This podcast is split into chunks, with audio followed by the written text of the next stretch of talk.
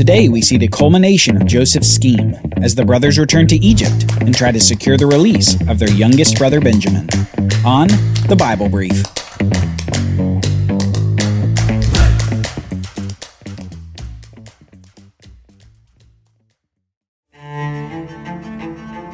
Dread. Dread was the feeling of the brothers in that moment that the silver cup was found.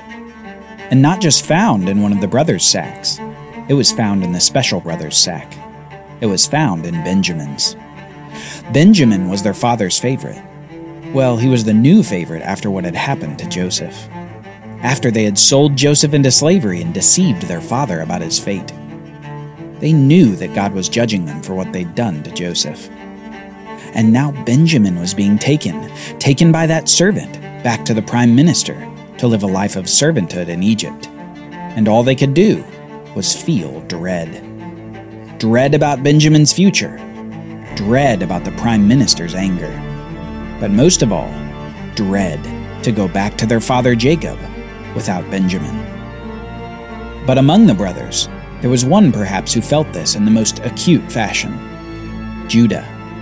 Judah was the one who had the idea to sell Joseph to the passing traders 22 years earlier. And it was Judah that gave himself as security to his father for Benjamin's life. He'd told Jacob that he alone would bear the blame if something happened to Benjamin on their trip to Egypt. And now something had happened.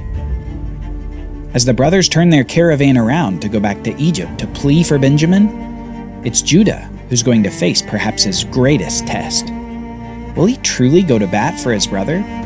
Or will he find a sneaky way to leave Benjamin while feigning attempts at his release?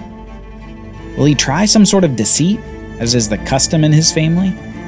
Would he try to make a false pledge to the prime minister, like the son he'd pledged but never given to his daughter in law Tamar? What was Judah going to do? But even more, what is Joseph going to do with this scheme of his that continues to develop? Let's continue reading in Genesis chapter 44, starting in verse 15. When Judah and his brothers came to the prime minister's house, he was still there. They fell before Joseph to the ground, and Joseph said to them, What deed is this that you have done? Did you not know that a man like me can indeed practice divination and can know the future? Now, immediately you can tell Joseph here is trying to play up his apparent Egyptian divination abilities, when he's actually set the whole event up. He's not so much knowing the future via divination, as he's actually causing the future through planted evidence. Let's keep listening. And Judah said to him, What shall we say to my Lord? And what shall we speak? Or how can we clear ourselves? God has found out the guilt of your servants. Behold, we are my Lord's servants, both we and also in whose hand the cup has been found. But Joseph said, Far be it from me that I should do so. Only the man in whose hand the cup was found shall be my servant. But as for you, go up in peace to your father. Now notice what Judah says here to Joseph. He says something from the heart. He says that God has found out the guilt of your servants. But isn't that off? They hadn't actually stolen anything from Joseph. Not the money, not the silver cup, and yet Judah says that their guilt has been found out by God we get the sense that Judah may not be speaking about the money or the silver cup at all. Instead, he's speaking of something bigger, something that he had instigated 22 years before. He believes that they are finally being judged for their sin against Joseph. And after this initial statement to Joseph, Judah actually approaches Joseph even closer to continue this speech spoken from the heart.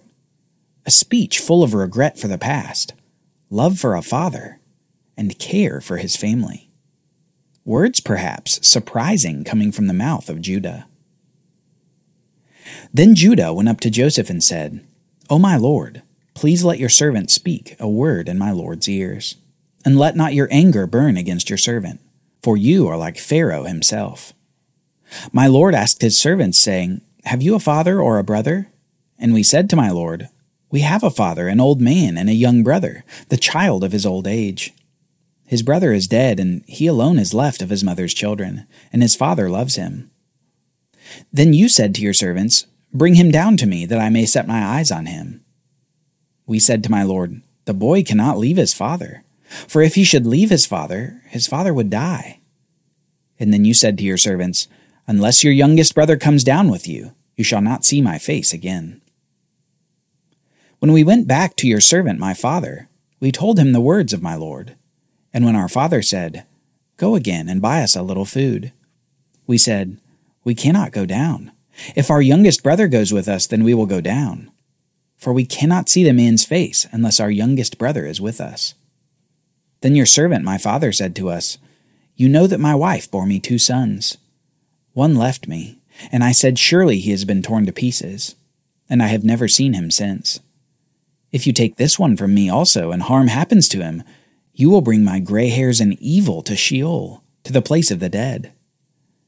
Now, therefore, as soon as I come to your servant my father, and the boy is not with us, then as his life is bound up in the boy's life, as soon as he sees that the boy is not with us, he will die. And your servants will bring the gray hairs of your servant, our father, with sorrow to Sheol. Imagine Joseph hearing Judah's words about his father. Joseph is just now learning of the grief that his father continues to experience at the thought of losing another one of his sons. He'd already lost Joseph, and at the prospect of losing Benjamin, their father said he would die. It's not lost on Joseph how much his father has missed him since his presumed death. And he was probably beginning to feel a pang of regret in his mind that he hadn't revealed himself to his brothers upon their first meeting in Egypt. Instead, he'd deceived them and caused their father more grief. And what's more, Joseph was hearing about this from his brother. He was hearing the man who had persuaded the brothers to sell Joseph in the first place. Judah is making a speech on behalf of Benjamin, a speech that Judah should have made for Joseph two decades prior. Joseph is probably awestruck at the speech of Judah. But what Judah says next is perhaps the most affecting words of all. Judah says this I became a pledge of safety for the boy to my father, saying, If I do not bring him back to you, then I shall bear the blame before my Father all my life. Now therefore, please let me remain instead of the boy as a servant to my Lord, and let the boy go back with his brothers. For how can I go back to my father if the boy is not with me?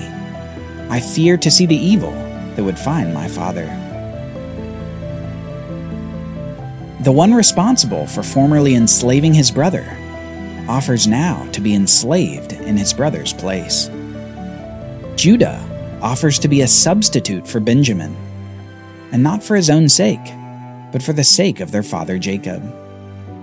For the first time in the story of Joseph and Judah, we see the evidence of true transformation in the life of Judah. A transformation from self serving profit and deceit in selling Joseph 22 years ago. A transformation from fear, lust, and unrighteousness in his dealings with Tamar a transformation that's taken him from a man for himself into a man for others. Judah has offered his own life for the sake of his brother Benjamin and his father Jacob.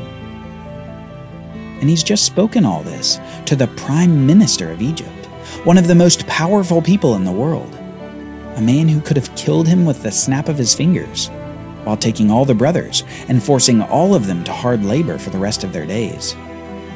Judah has cast himself at the mercy of another, a man they've known to be harsh and demanding.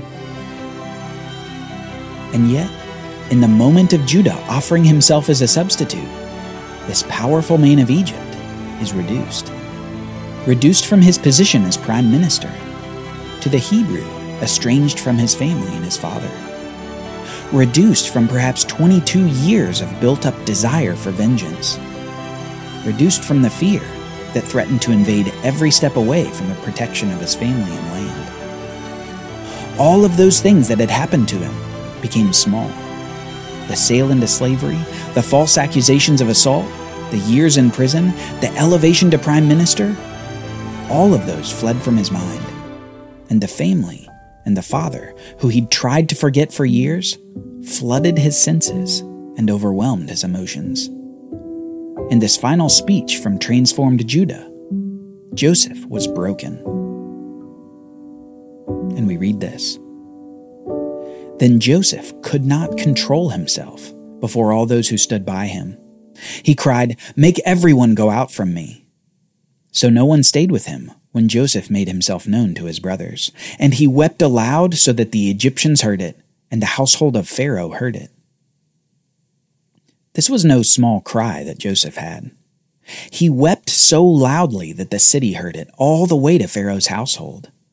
A weeping that had perhaps been building up over decades of being alone in a foreign land. A weeping for the joy at his brothers, a weeping of hope to see his elderly father. Joseph simply wept in front of his surely bewildered brothers. Joseph controlled the empire of Egypt, but in this moment of joy and grief, he couldn't control himself.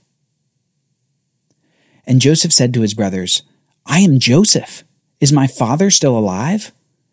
But his brothers could not answer him, for they were dismayed at his presence. So Joseph said to his brothers, Come near to me, please. And they came near, and he said, I am your brother Joseph, whom you sold into Egypt. And now do not be distressed or angry with yourselves because you sold me here, for God sent me before you to preserve life. For the famine has been in the land these two years, and there are yet five years in which there will be neither plowing nor harvest. And God sent me before you to preserve for you a remnant on earth, and to keep alive for you many survivors. So it was not you who sent me here, but God. He has made me a father to Pharaoh, and lord of all his house, and ruler over all the land of Egypt. Hurry, and go up to my father and say to him, Thus says your son Joseph, God has made me Lord of all Egypt. Come down to me, do not tarry. You must tell my father of all my honor in Egypt, and of all that you have seen. Hurry and bring my father down here.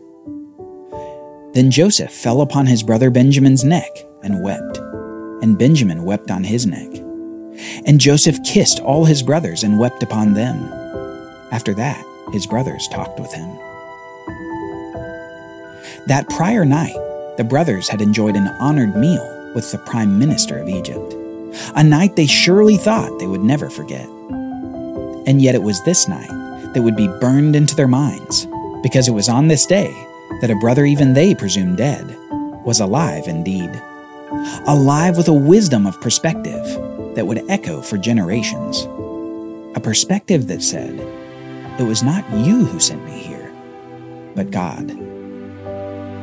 Joseph understood that evil plans and evil actions by some jealous brothers don't get in the way of God's plan. Those free choices simply become a part of God's great plan to save.